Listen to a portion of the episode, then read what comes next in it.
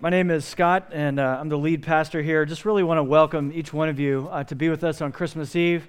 Uh, a lot of friends and family from out of town, and a lot of friends and family from in town with us this evening. So we're so, so glad that you could join us. And just for a few minutes, I want to share with you from Matthew chapter 1, verses 22 through 23. Let me read it uh, for us together. Matthew writes this All this took place to fulfill what the Lord had spoken by the prophet Behold, the virgin shall conceive and bear a son, and they shall call his name Emmanuel, which means God with us. And tonight, really, one overarching theme and idea, which is this the state of being with what you need and what you want in life is way better than being in the state of without that which you want or need, right? So, withness is better than withoutness. We know that. But it says in this text that Emmanuel, that this idea in this name of Jesus, is that God was with us. And with is better, it's way better. Having your basic necessities in life being met and having those things with you, that's better than not, right? Having without those things. Better to have your health than to be without your health. Better to be with the ones you love rather than to be without the ones you love. When Becky and I started dating back in the 90s, we were in the same city for the first year. Uh, my wife Becky is the lovely flute player that was just up here. She, she, and I started dating in Indianapolis. We dated a full year. I was trying to convince her to marry me at the end of that year. Uh, she wasn't having any of it at that point. So I went on to seminary, which is grad school for pastors, and that was three hours away. So for those two years, two years beyond that point, so we'd already been together a year, and I, it took me two more years to, to get her to finally commit to me in marriage. And so after two years, uh, we, we were apart, though, for that time period, three hours apart. We only see, saw each other every other weekend, and that was hard. And what we discovered in that, that little experience in life is this that being with one another is much better than being apart from one another.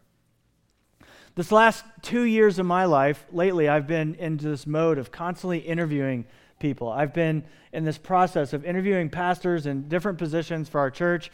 And so I've noticed that the interviewing process today in our modern society with people, especially outside of town, is very much what I imagine online dating is like. And I haven't done a lot, in fact, I've done no online dating, but I imagine this is kind of what it's like because I receive a resume and it seems interesting enough. So I'll, I'll email that person back. And if the email goes well, right, we'll have a phone call. And then we'll get on the phone, and phone is way better. It's way better than email.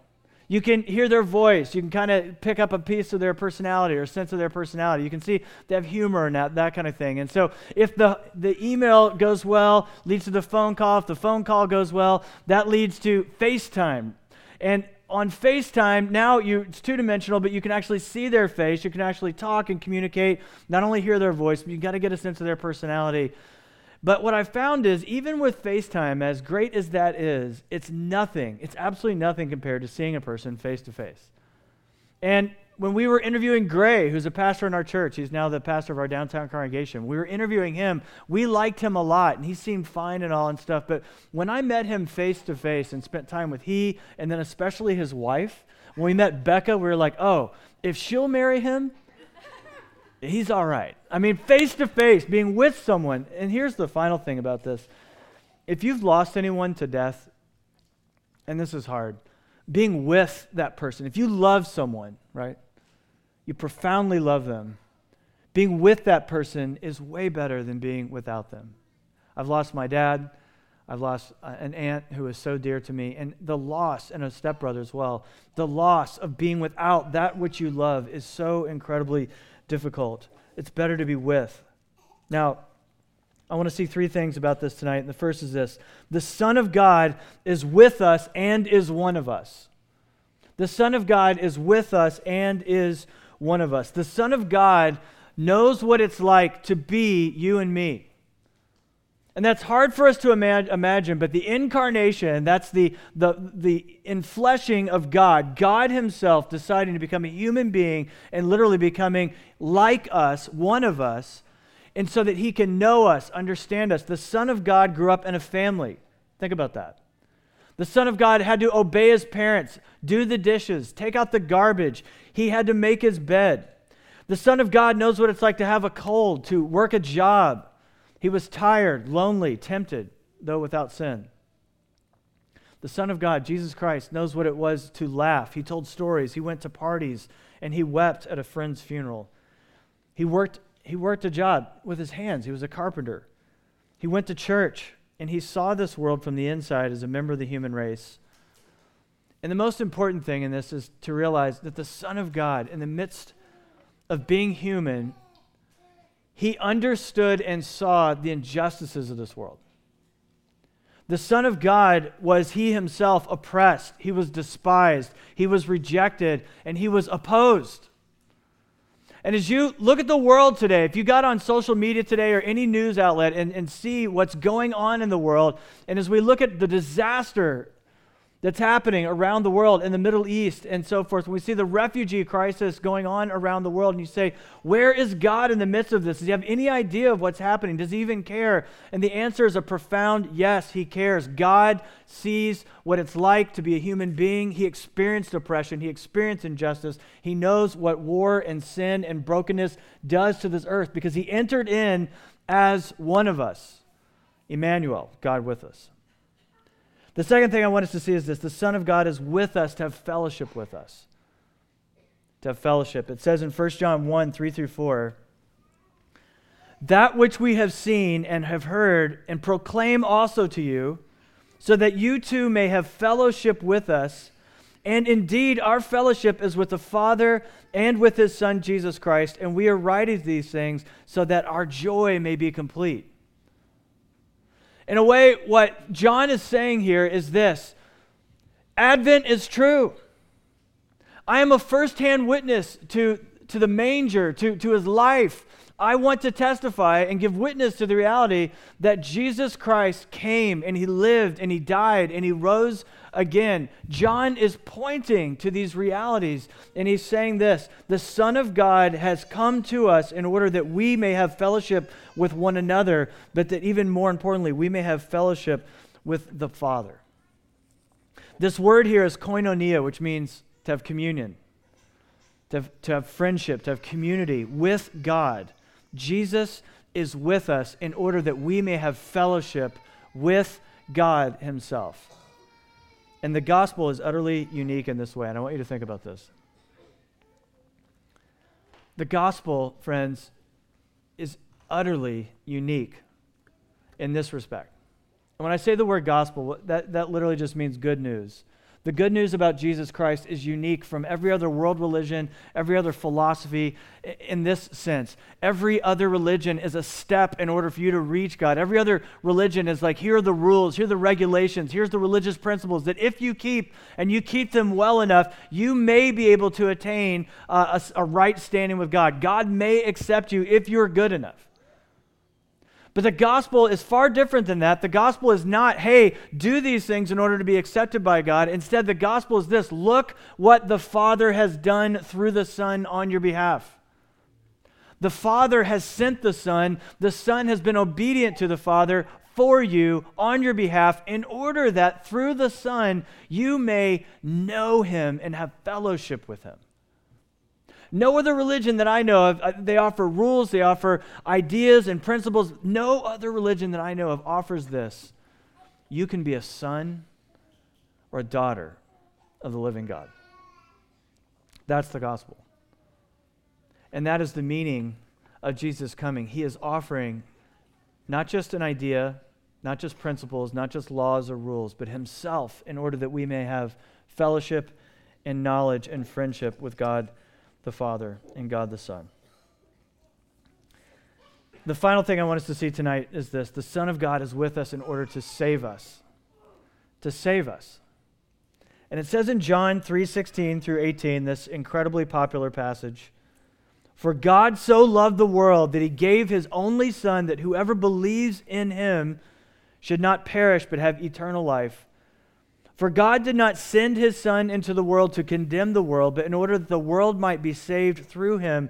Whoever believes in him is not condemned, but whoever does not believe is condemned already because he has not believed in the name of the only Son of God. And when preachers like me talk about Jesus and salvation and God making us right through Jesus, the main thing that we usually talk about is the death of the Son of God. That you know, we talk about the fact that Jesus died on the cross for our sins, and that's absolutely true. He died for us in our place. Isaiah 53 prophesied about this, and the reality of Christ's life lived this out. This is huge, but equally important, and, and a theme that we don't connect very much is this it's the life of Christ. His death and resurrection are crucial, but his life preceding his death and resurrection are so utterly important because, friends, the Son of God lived his life in such a way that he was utterly and completely obedient to the Father for his entire life. And I want you to think about this for just a minute. Throughout his life, he loved his Father with all of his heart, soul, mind, and strength. He loved God with that kind of intensity all of his life. Can you imagine the freedom of, of living that way for just an hour of your life? I have never experienced an hour, not one hour. maybe when I'm asleep, perhaps. Like, I don't remember an hour of living my life where I have been totally captivated by loving God with all of my heart, soul, mind, and spirit. And check this out. He not only did that, he loved his neighbor everyone around him, even the most difficult people, including his enemies, as much as he loved himself. Always did Jesus Christ do this. And so Jesus' death is crucial in salvation, but so is his life, and here's why. Because the gospel is this when you put your faith in Jesus Christ, God the Father, it says, there is a righteousness that is apart from law, that is by faith. Paul says this in Romans. And that that righteousness that we get, that's a gift. That's the literal righteousness that Jesus Christ earns, and God gives that to you. God the Son came as our representative, and He lived His life for you. And if you come to church here three or four times, you know, on a regular Sunday, you're going to hear me say something all the time, which is this. Jesus Christ lived the life you and I should have lived, the, the life you and I should have lived and have not lived. And he died the death that you and I deserved. He lived his life for us. God with us. God sent the Son to be with us. The Apostle Paul said it in this way Therefore, as one trespass, sin, trespass, led to condemnation for all men, so one act of righteousness one life of righteousness leads to justification and life for all men and women who trust in him. For as by the one man's disobedience the many were made sinners, so by the one man's obedience the many will be made righteous. Tim Keller is a pastor in New York. He wrote a, a, Christmas book this year called Hidden Christmas. And in his book, he writes this When God showed up in Jesus, he was not a pillar of fire nor a tornado, but a baby. And there's nothing like a baby. Even young children have their agenda and can run away from you. You, you know that's true. I mean, you've seen it. But babies can be picked up and hugged and kissed, and they're open to it. They cling to you. Why would God come this time in the form of a baby rather than a firestorm or a whirlwind? Because this time, he has come not to bring judgment, but to bear it to pay the penalty for our sins, to take away the barrier between humanity and God so that we can be together. God with us. The God of the universe, the one who created all things and for whom all things were created, entered this world as an infant child. Think about that. We, we can hear several of them in this room, even right now. And that's what God the Son was like. He entered the world in that humility universe, the, the power literally that created the universe entered in that kind of humility and condescension. When I was 26 years old, out of the blue, and like, I mean, like out of the blue, I was hit with so much pain. I had never experienced anything like it in my life. All of a sudden, I was experiencing in my admin, ad, admin, admin abdominal pain uh, to such an extent that I, I literally I didn't want to live anymore. And I, I called a friend of mine who was a surgeon. I described what's going on. He said, "You've got to go to the emergency room and uh, at the hospital where I work, which was really far away from where I lived, like an hour away." And a friend drove me over there, basically left me there, and they ran a battery of tests on me over about 24 hour period. And they found that my small intestine had like uh, I had an adhesion, it's a long story, but it kinked on itself and it cut off all the blood supply and it was dying in essence. And he finally just said, I have no idea what's going on there. We've run all these tests. We don't know what's happened. I got to get in there and check this out. They found that. They removed it. They, they made me okay. But I was in the hospital for days alone in a place, you know, not where I lived. And one of my best friends in the whole world, Dan Fulta, we were fraternity brothers at Purdue together, heard, heard from Becky that I was alone in a hospital in Kentucky. And he took time off from work and he drove to be with me.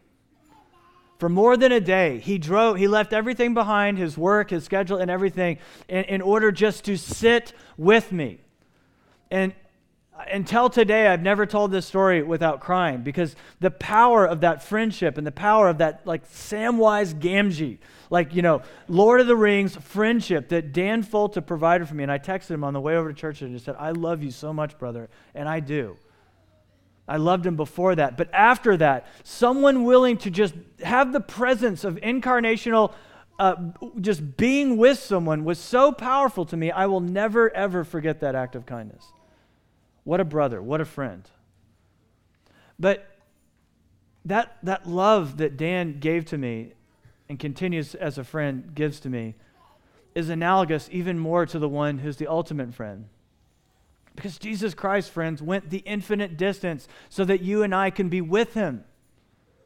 That you and I, even when we suffer the pain of death, when we lose friends and loved ones in this life, that we can have a promise of eternal life, that we can have a hope of something beyond this life. Because being without that which we love and that which we need is way worse than being with that which we love and that which we need. The gospel is this even in the midst of this broken, fallen, horrible, messed up world that we live in, God the Son has entered into this, this darkness, this brokenness, and this sin to be with us, to be with us. Let's pray.